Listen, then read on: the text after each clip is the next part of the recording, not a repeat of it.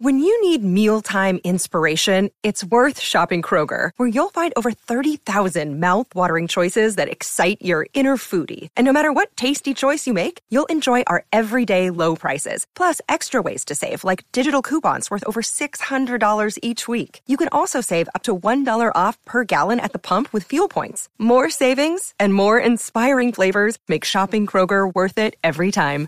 Kroger, fresh for everyone. Fuel restrictions apply. Well, howdy there, Internet people. It's Bo again. So, today we're going to talk about the president's personnel decisions from last night and what the most reasonable explanation for them is. Because there's already some ideas floating around, and I, I think it may be a little bit simpler than that. Okay, so if you don't know, last night over Twitter, the president fired the person who is responsible for maintaining the integrity of the election.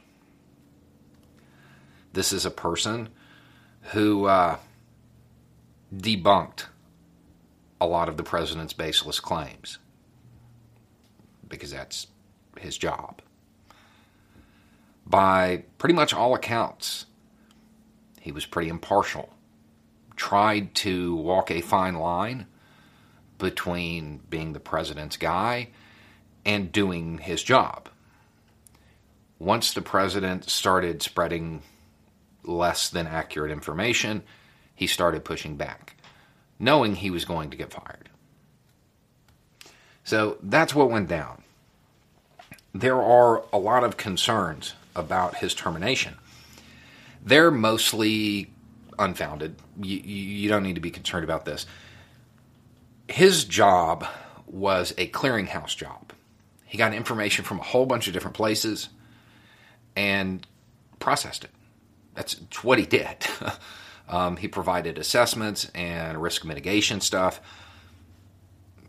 The point is that terminating his employment does not change anything. The documentation that he used all existed in other places. So it's not like there's going to be some late night shredder party. Um, it's not like there's going to be a new person who is going to come to different conclusions because the evidence, the information that he had came from other locations, and it's they still have copies of it.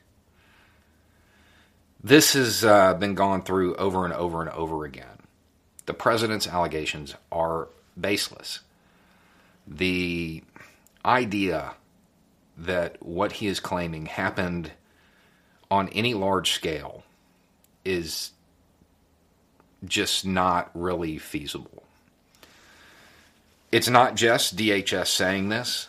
It's not just the individual commission saying this. It's not just the individual experts. It's everybody. What the president claims isn't realistic. So I don't think that there's a big worry here, or that we should be worried. That position doesn't have a lot of control over the outcome of the information. He could theoretically put somebody there who could cherry pick information and attempt to cast it in a light favorable to the president. But number one, that's going to take a lot of time and number two, there's really not enough supporting even isolated incidents to support the president's claims. Um, the most reasonable explanation for this is not that the president thinks that there will be a change in outcome. The most reasonable explanation is that he's just petty and vindictive. That's the most likely explanation for what just happened. This guy was fired because he didn't do what Trump said. It's really that simple. I don't know that we should put a uh, a more sinister motive to this because I really think it's just the president showing his true colors and showing exactly how petty he is.